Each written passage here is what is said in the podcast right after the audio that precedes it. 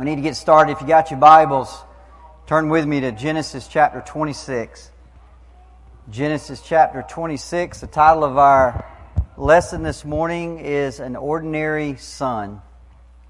An Ordinary uh, Son. Uh, how many of y'all were alive in the 1920s? Anybody here? Hey, we got a couple. Um, yeah, 1920s. Uh, Calvin Coolidge was the 30th president of the United States. I think it was somewhere in the 20s, I'm not sure. Um, and he was known as Silent Cal because of a couple reasons. He was really a very quiet man. He didn't say very much. Uh, and he also slept 11 hours a day. So he got this, uh, he got the nickname Silent Cal. And it was said there was a columnist in that day by the name of Dorothy Parker. And when they told her he had died, her response was, well, how do they know? Um, or how can they tell?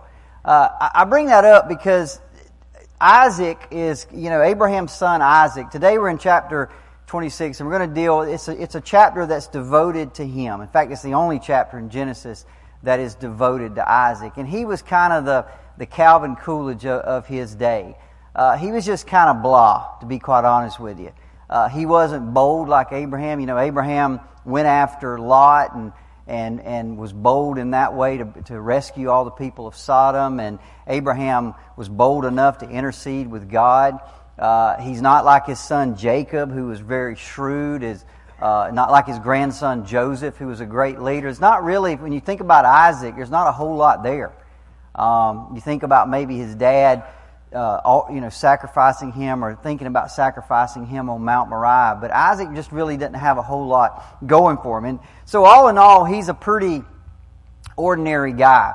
And to, as, and as I said, this chapter is devoted to him. Now, so in this chapter, there's going to be several events that happen to him in his, in his life.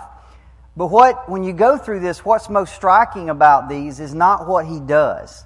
Uh, in fact, what's most striking about these events is how they parallel the events in his dad's life. And he will go through some of the exact same things that his, that his father did. And, and what you'll notice is, is how he responds to them. And in fact, how he responds will show us just how ordinary he was. It was almost like for a long time he doesn't have a thought of his own. Whenever he would run into a choice or where, whenever he would run into adversity, he would just do what his daddy did. He just kind of fell right. Whatever my daddy did, that's what I'm going to do. And you see this over and over again in this uh, chapter. So you're going to see different parallels between him and his father. So I'll show you the first one. You remember in Abraham, way back in chapter 12, there's a famine, right? And when he comes down in the land of Canaan, there's a famine. And in chapter 12, verse 20, it tells us that in response to that, Abraham went down to uh, Egypt. Everybody remember that months back when we when we studied that. Well, believe it or not, the exact same thing happens in the life of Isaac. And what does he do? He does the exact same thing that his daddy did. He just thinks, well, this is what my daddy did when he ran into this, so this is what I will do. Look at verse 1, chapter 26. It says, Now there was a famine in the land, besides the former famine that was in the days of Abraham. And Isaac went to Gerar to Abimelech, king of the Philistines. Now, let me stop right there. Do y'all remember Abimelech way back? Okay. So there's this question that pops in my mind. Well, is it, wait a minute now. Abraham is dead, right? He's long dead. Is this the same guy that made a treaty with Abraham those, those years and years ago? Uh, remember Genesis 20, verses 1 and 2. It says, And Abraham journeyed from there to the south and stayed in Gerar. Now Abraham said of Sarah, his wife, She is my sister. And Abimelech, king of Gerar, sent and took Sarah. When that happened in, in chapter 20, Abraham was 75 years old. Abraham died at 175. So this, is, this happened over 100 plus years ago. So now Isaac comes back to the same place, and guess what? There's an Abimelech there. Well, how can that be? I mean, what, what is this guy? Some kind of Methuselah? Well, it, we don't know, right? There's a, a couple of possibilities. It could be that Abimelech is still alive and he was very, very young when he first met Abraham. But that don't sound quite right because he would have been very young. Sarah would have been 65. I mean, that, that doesn't make a whole lot of sense. More than likely, this is not the same uh, Abimelech. And there's two explanations for this. One is that the term Abimelech could have been a title, not a, not a proper name. In other words, like Pharaoh, right? Abimelech could have been a, been a title.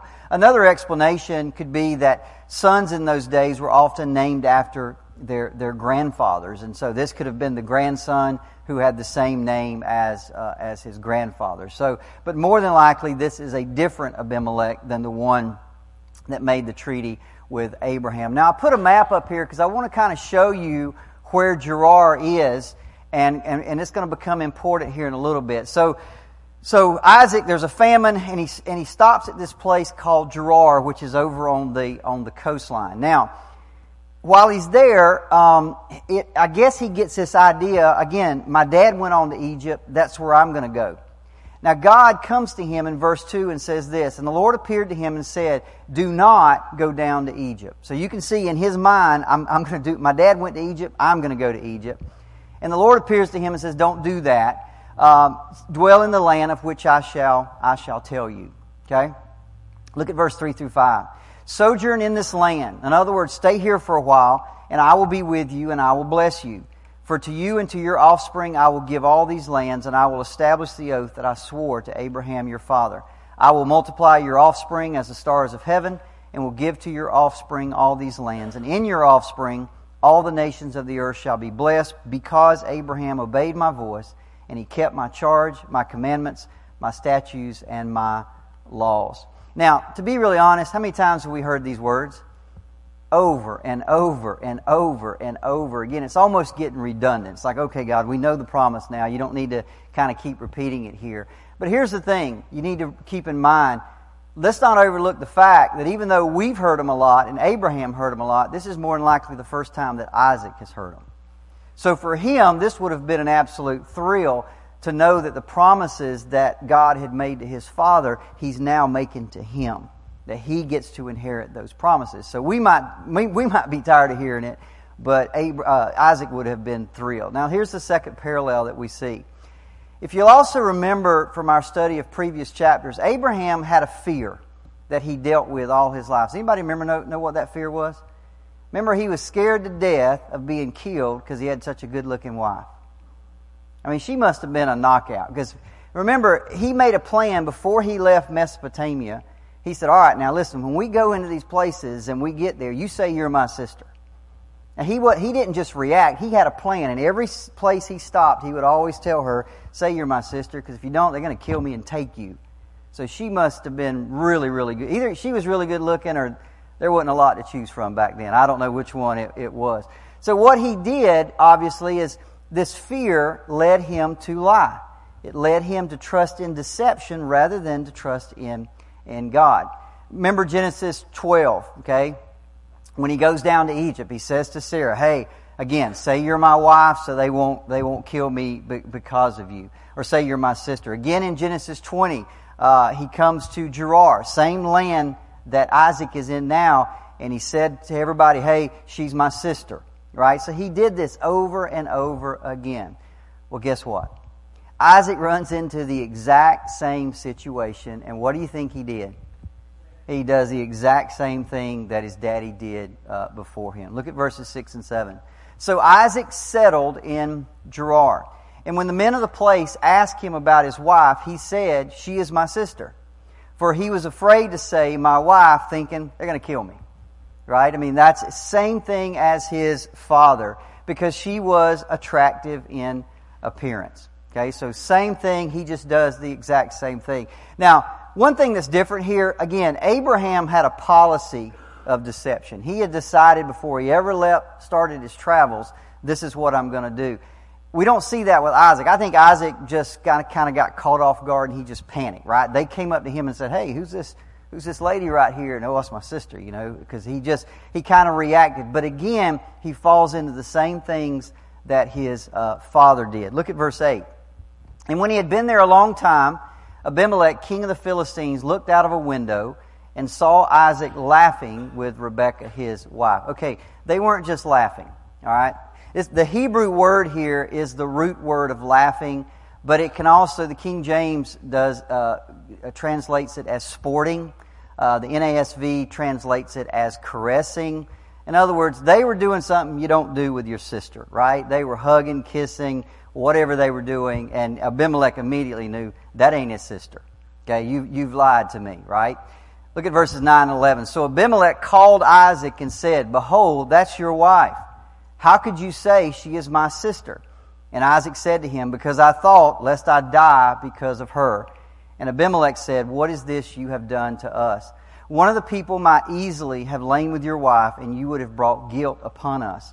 So Abimelech warned all the people, saying, Whoever touches this man or his wife shall surely be put to death. Now, so here he is. He's got now. He's now everybody knows their wife. He's settled in right there. Now remember in verse two, God had said, "I will tell you where to go," or "I want you. I'm going to show you to a land that I'm going to tell you where where to go." Now at this point, go back just to look. Um, see when he'd been there. That's what I want to show you. Verse eight. When he had been there, what? A long time. Okay, so he's settled in.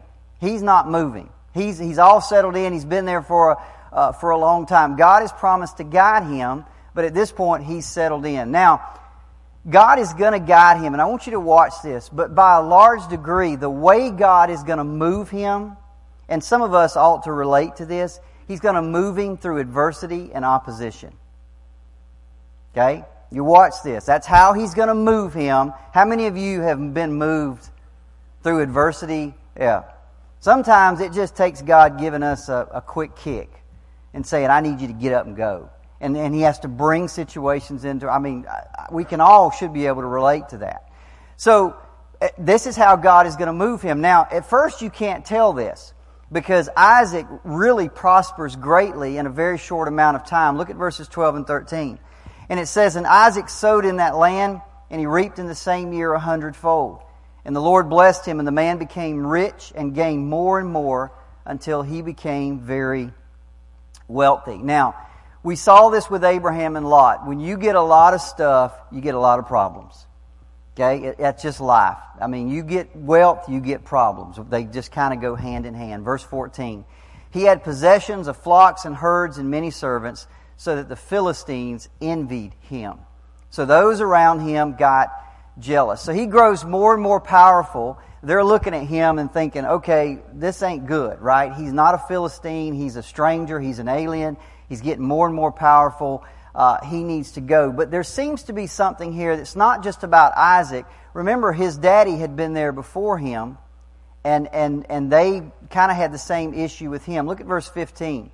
Now the Philistines had stopped and filled with earth all the wells that his father's servants had dug in the days of Abraham, his father. So his dad had been there before and had dug a bunch of wells, and after Abraham had died, they filled them all in.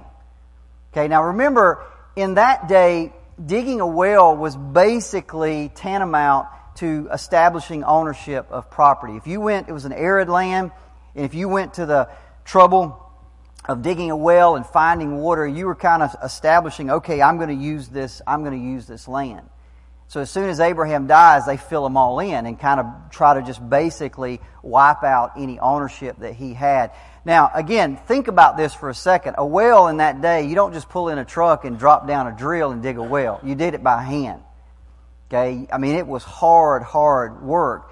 So to stop up those wells and fill them kind of just shows you how badly and how much they resented Abraham and what he did because in that day, again, a well would have been a very, very valuable uh, asset. But they were so intent on wiping out Abraham's ownership and any any remnant of what or vestige of his ownership that they just basically took out these valuable assets rather than let it remain. Verses 16 and 17.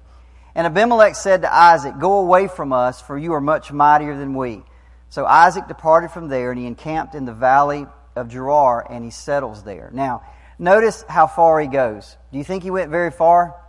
No, he didn't, right? So how do you know? Well, by definition, the valley of Gerar can't be very far from Gerar, right? It's the valley of Gerar. So he didn't go very far. So he moves away from them. By the way, you understand he must have lived in very close proximity because Abimelech says he looked out his window and he saw Isaac. So they're, they're, I mean, they're living in, in some kind of encampment, some kind of area. So he moves away from that, but he doesn't go very far. Now, now why does he, why does he stop there? Well, here's the third parallel. One want you to watch how far he goes. Verse 18. And Isaac dug again the wells of water that had been dug in the days of Abraham his father, which the Philistines had stopped after the death of Abraham. And he gave them the same names that his father had given him. You see how this boy, he just, he don't have a lot of originality here, does he? Oh, well, here's some wells my daddy dug. I'll just stop right here and we'll dig them out and we'll just call them the same names, right? He just kind of just, he, his daddy has kind of blazed a trail and he's just walking it. That's all he kind of knows to do. No, no originality, just kind of an ordinary guy. And you can kind of see by now, hopefully, that this is kind of his strategy in life. This is, uh, whenever there's adversity, whenever anything comes up, he just reverts back to what his father had done before him. Now listen, that can be good and bad, right? If you got a good daddy who has really blazed some trails of obedience, that's, that's great. But if you not, if you don't, if you have a sinful daddy, and by the way, we all have, our, none of our dads are perfect. We, you know, we kind of can get led down the wrong, uh, wrong way. Here's the fourth parallel. Notice, I want you to see how their, their lives parallel also in the way they handle disputes. Remember, obviously, in Genesis 13, when Abraham and Lot uh, had to kind of, their herdsmen were arguing over water rights and grazing rights and things like that. Abraham says to Lot, Look, you choose, right? I, will I'll give you the choice. And I preached on that a, a few, few weeks ago. Well, Isaac, just like his father, has kind of adopted that same uh, strategy and he always gives preference to the other party. Look at verses 19 to 21. But when Isaac, Isaac's servants dug in the valley and found there a sp- well of spring water, this would be a new well, the herdsmen of Gerar quarreled with Isaac's herdsmen, saying, The water is ours. So he called the name of the well Esek, which means quarrel, because they contended with him. So then he moves, and he dug another well, and they quarreled over that also. So he called its name Sitnah, which means enmity. So if you look at the map, he's in Gerar, he's down on the coast. Now he moves out a little bit and he, uh, he digs a well in this, in this, place. He calls it Esek. And then that doesn't work out. They all are, the, the, they're arguing over the water. So he moves a little further toward the mountains to a place called Sitnah, digs a well there. And, and you can see he's kind of moving away a little bit, right? Look at verse 22. And he moved from there and he dug another well and they did not quarrel over it. So he got far enough away from them finally that they didn't quarrel. So he called its name Rehoboth, which means spaciousness, saying, For now the Lord has made room for us, and we shall be fruitful in the land. So you can see Gerar, uh, Esek, Sitnah, and now he's at a place called Rehoboth. Now listen, there's no adversity. Nobody's quarreling over anything. He's, he's far enough away from them the Lord, he dug a well, they found water. He's like, go back. For now the Lord has made room for us, and we shall be what? Fruitful. Now, this, he's got to be thinking at this point, okay, this is where I'm going to stay, right? Everything looks really, really good here. Now, I don't think he had realized up to this point what's been happening. You see, the Lord has been moving him along, been moving him away, and he's actually moving him toward somewhere. Now, he doesn't realize that, but God is involved in this. Through providence, God is guiding him. And the, and the main, basically, the main means that God is using is adversity and opposition. Now, when we come to verse 23, we see a change. Okay, it's a very simple verse, but it, it, but it signifies a real change. Look at verse 23. From there, he went up to Beersheba. Okay? From there, he went up to Beersheba. Now, Beersheba is a, place we've studied before, and you can kind of see the line. See how he's moving him from Gerar to Etna to Esek to Sitnah to Rehoboth, and now he's up to, to Beersheba. Now, the interesting thing about this is that up to this point, all of Isaac's moves, there's a famine, so he goes to Gerar, right? There's, there's a, they get all envious of him and there's quarreling, so he moves to Esek. They quarrel again, he moves to Sitnah. They quarrel again, they get to, to Rehoboth. And finally, when there's no more quarreling, it says he moves uh, again. He's finally got what he wants. He's got a well. He's got no quarrels. He's got no adversity. The Lord's going to be fruitful. And then in verse 23, it says he goes to, to Rehoboth. Now, I want to know why didn't you stay there? What, what is it about this that makes you move on? Why would you, why would you do that? Well, I'd like to believe, even though the Bible doesn't tell us this, so I don't know this for sure, but I'm going to tell you what I do know for sure is Rehoboth, I mean, uh, um, uh, Beersheba is where God wanted him. I will tell you that for sure, and I'll show you in a minute how we know that. So I'd like to believe that a significant change has occurred in Isaac's thinking. You see, up to this point, circumstances has driven him. Adversity has driven him. Opposition has driven him. But I'd like to think now something more noble, something deeper is moving him to move up to, to Beersheba. Remember, Beersheba is a, is a place of great spiritual significance uh, in his father's life. Genesis 21, 33 to 34. Abraham planted a tamarisk tree in Beersheba, and he called there on the name of the Lord, the everlasting God. And Abraham sojourned many days in the land of the Philistines. When, when Abraham and Isaac went to Mount Moriah, and he was going to sacrifice Isaac, we, all, we studied that, right? When he came down off the mountain, where's the first place they went? They went to Beersheba. That's where they went and lived, was in Beer- Beersheba. So Beersheba is a place of great spiritual significance to Abraham and also to Isaac. And I want to believe that if I look at those red dots, I just want to believe that Isaac finally, it dawned on him that this is where God has taken me, right? It's almost like God had to just take you to here, then to here, then to here, and finally you're like, oh, this is where we've been, we've been heading all along, guiding him back to that land of promise, going back to the places where his father had walked in, in fellowship with God. Now, we don't know uh, for sure what he was thinking, but I can tell you this is exactly where God wanted him to be. Now, here's how we know there's three ways. Number one, we get the witness of God. Look at verse 24. And the Lord appeared to him, what does it say? The same night.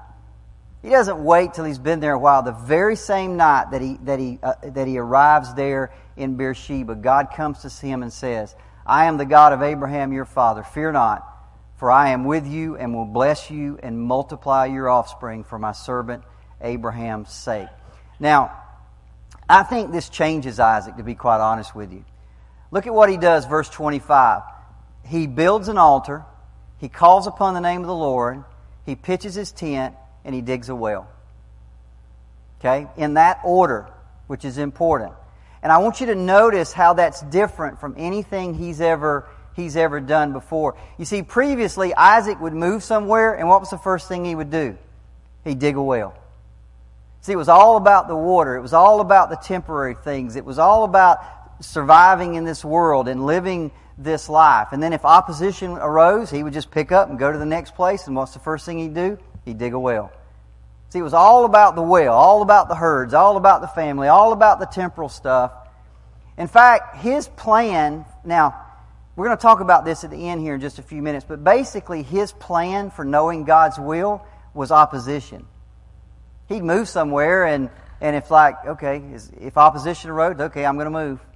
That was just kind of the way he went through life. And God used that, by the way, and God will use it in our life. But it seems like something here has changed. Now his relationship with God is put first, and the temporary things come last. It's just like Jesus said in Matthew 6:33, "Seek first the kingdom of God. I'll add all the rest of that stuff to you.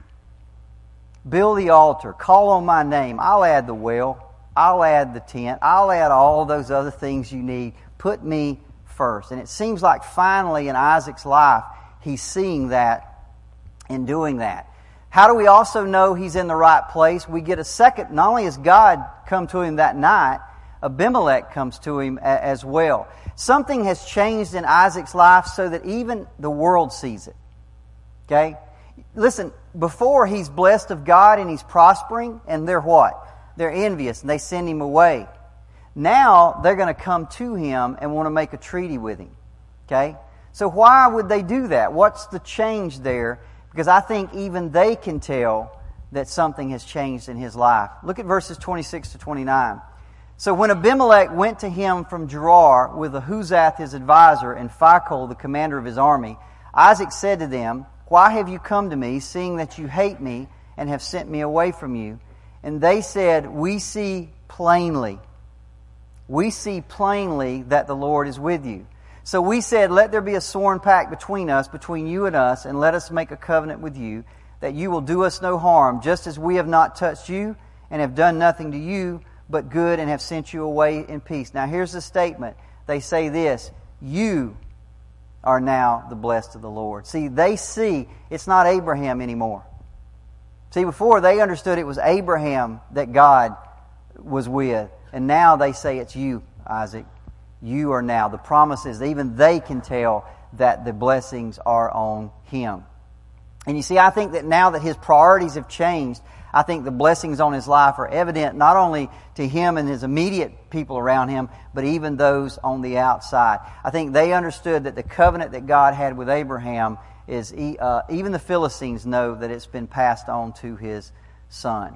So Isaac, he's in the right place. This is where God wanted him all along was in Beersheba. First God spoke and confirmed it. Then even his enemies come and make a treaty with him. And there's one more thing that's going to confirm it and that is the witness of the well. Look at verse 30 to 33. So he made them a feast, and they ate and drank, and in the morning they rose early and exchanged oaths, and Isaac sent them on their way, and they departed from him in peace. And that same day, that same day, Isaac's servants came and told him about the well they had dug, and said to him, We have found water. And he called it Sheba, which means oath. Therefore, the name of the city is Beersheba to this day. You see, what had always been his first concern, water, is now his last concern, but then God just takes care of it for him. Right? See, this is just God being God. Seek first the kingdom of God and his righteousness. I'll take care of all those things. I'll take care of the water. I'll take care of your enemies. I'll take care of, put me first. And now that Isaac's doing it, God confirms you're in the right place, and here's the well. Okay? Listen, water is still essential for survival in that day. God knows that. God absolutely knows that. Listen, we, you and I need to mark it well. The place of God's present is also the place of God's provision. All right, so I got a little testimony. I was debating whether to tell you this, but I'm going to go ahead and tell you it. So, um, so I'm building a, a pole barn at the house, right? And uh, any of y'all ever built one? So I, I get the price and everything, and I have to make a decision whether or not I'm going to do a permit. Because they want a lot of money. I got to buy a set of plans. It's just a long story. But just trust me, it's expensive to get the permit. So I've decided I'm not going to get a permit. I'm just going to throw this thing up.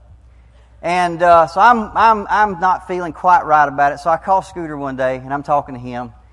And I'm like, and really, this is how spiritual I am. I call Scooter to say, what are the chances of me getting caught? That's why I called him. I didn't say talk me out of it. It wasn't an accountability thing. I just basically I was thinking. I said, Scooter, what's the odds of me getting caught here? So, huh? Look, listen. Is it going to be visible? Can anybody see it? Yeah, those are all the questions I've asked. Right? There, it's. So here's the thing. I'm talking to Scooter, and I remember the sermon that I preached. Make the right choices.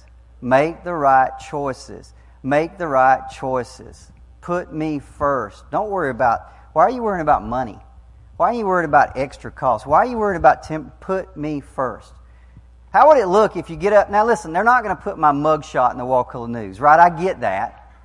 But how does it look for somebody to get up and preach, and then somebody from the building department comes in and says, oh, that's the guy that didn't get a permit? Right? Oh, yeah, you really mean all that stuff. Put God first. Do the right thing. I didn't want to do the right thing. Can I be honest with you? I wanted to do it without a permit. So I finally said, okay, whatever. I do the permit. And I, so I did all the stuff right, you know, and did everything right, and it was all this extra money. No big deal. So we got it all done, and we're moving in that direction. Uh, Friday, I'm sitting at my desk, and I get a text and my boss says, Did you get your bonus? And I said, What bonus? Because I wouldn't do any kind of bonus. And he said, uh, We put you in for something extra. So I texted Kathy and I said, Did I get a bonus? And she looked in the bank and she said, Yeah. And I, I, I, she, I said, How much? Anyway, it was enough to pay for the pole barn. All right. Now, is that God? You decide, right? Point is, just do the right thing. right? Put relationships ahead of your rights or whatever you think your rights are. Put your relationships. I've started to ask questions, and I listen. I'm not perfect. When I went to that, when I went down to get that permit, everything in me, I, I, I got this thing about. Anyway, I just, I was just like, man, I got to write this check, and you know, I'm trying to write it, and it's like, oh, I just don't want to write that amount in there, you know. And, but I've, I've tried to start thinking now, what if that girl comes to church next Sunday? What if, what if the girl at the checkout that we, we're in a bad mood and we're rude, are you with me? Listen, I'm not perfect by any means. I mess up all the time. But if we'd start asking that question and do the right thing, regardless of how we feel, regard, just do the right thing because that person may show up at church next Sunday. That person may be I don't know. Are you with me? Anyway, see, that's, I think this is what Isaac is doing. He's putting God first. He's building the altar. He's calling on the name of the Lord. And the very same day they leave, they come up and say, You got a well, found water, everything's worked out everything's worked out fine. So, again, put God first. Look at um, uh, verse 6 and 7 again. Well, all right, sorry, I went way back right there. Well, I'm just talking about my, well, I'm talking about my long, long, long story. I'm moving, moving, moving, moving. We got to the well. Okay. Um, okay, now, at this point in his life, things are good, right? Things are good. Boy, he's at the right place where God wants him to be. He's got a treaty with his enemies. He's got, uh, he's got a well to feed, uh, water all his cattle and all that kind of stuff. But Job said this, man who is born of a woman is full, few of days and full of trouble. And that would absolutely be true for Isaac. Look at verse 34 and 35. And this kind of sets the backdrop for next week. And I'm going to be honest with you. Next week, we walk into an absolute soap opera. Next week, we will walk into an absolute soap opera. They couldn't write a soap opera that was any more dramatic than what this, these people have going on in their life. Verses 34 and 35. When Esau was 40 years old, he took Judith, the daughter of Beeri the Hittite, to be his wife, and Basemath, the daughter of Elon the Hittite. So he marries two Canaanite women, not just one, but two. And they made life bitter for Isaac and Rebekah. Now, there's a few lessons here for us. And, and again, like I said, that verse kind of really should be in, to me, should be in chapter 27 because it kind of sets the stage for that whole chapter. But as, they, as we leave chapter 26, it really should kind of help us realize something. Listen, even when we are right with God, and listen to me, even when we are right with God, even when we are in the exact right place that God wants us to be, we're still going to have troubles. That's, I mean, the Bible's full of it. Job said it. Jesus said it. In this life, you will have tribulations. Even when we're right with God, even when we're in the exact place that we need to be, stuff just happens, right? Psalm 34 19, many are the afflictions of the righteous, but they don't destroy us. He's going to deliver us out of them, right? They, we get knocked down, Paul says, but we get back up right? These, but we are going to have trouble. I want to make two quick applications from chapter 26 before we leave. Um, and I think there's two here. Number one is guidance. We've talked a lot about this uh, a while back when um, Abraham sent his servant uh, to go find a wife for Isaac, which ended up being Rebecca. So we won't we won't rehash all that. But let me just say a couple things about guidance. This chapter really underscores two ways that we can receive guidance. And number one is just there are people who live their whole lives by what I would call providence. They don't really spend a lot of time in prayer. They don't spend a lot of time seeking God's will. They just kind of like I, I, in my mind, it's like a pinball machine. You, you you know you go over here, boing, and you go over here, boing, and you go over there. Are you with me? It's just trouble to trouble, circumstance to circumstance. They're just well, you know, God didn't want me there. I must be need to be over here. I call that living by or being guided by providence. Okay? By the way, God can use that, and God will use that. Like I said, there's not probably one of us in here that ha- God hasn't moved us from where we are through adversity and opposition. But I can tell you that God wants us first and foremost to walk by principle. Mainly, kind of like with that pole barn, just doing the right thing. If, if there's a law, obey it. You may not like it. You may think it's stupid. You, you, all that stuff, that's fine. But if there's a law, obey it. Live by principle. That's what God wants us to do, not by providence. Because we live by principle, that is when we walk closest with God. There's, a, there's an intimacy there that we can have with Him. But let me tell you, when you walk by providence, listen, you'll, you'll get where you need to go. God will kind of move you along. But let me tell you, there's little joy and there's little intimacy in that system. You're just like a pinball, just bouncing from circumstance to circumstance, kind of like Isaac did for, for a long time. The second thing here I think that we should take out of here is, is something to do with parenting. When you, when you read this chapter, you just cannot help how striking it is that every time Isaac fell into a situation, he did exactly what his, his father did. Now, listen, as I said, that can be a good thing or a bad thing. But I think if you're here as a parent, there are some real truths in this chapter for you and I.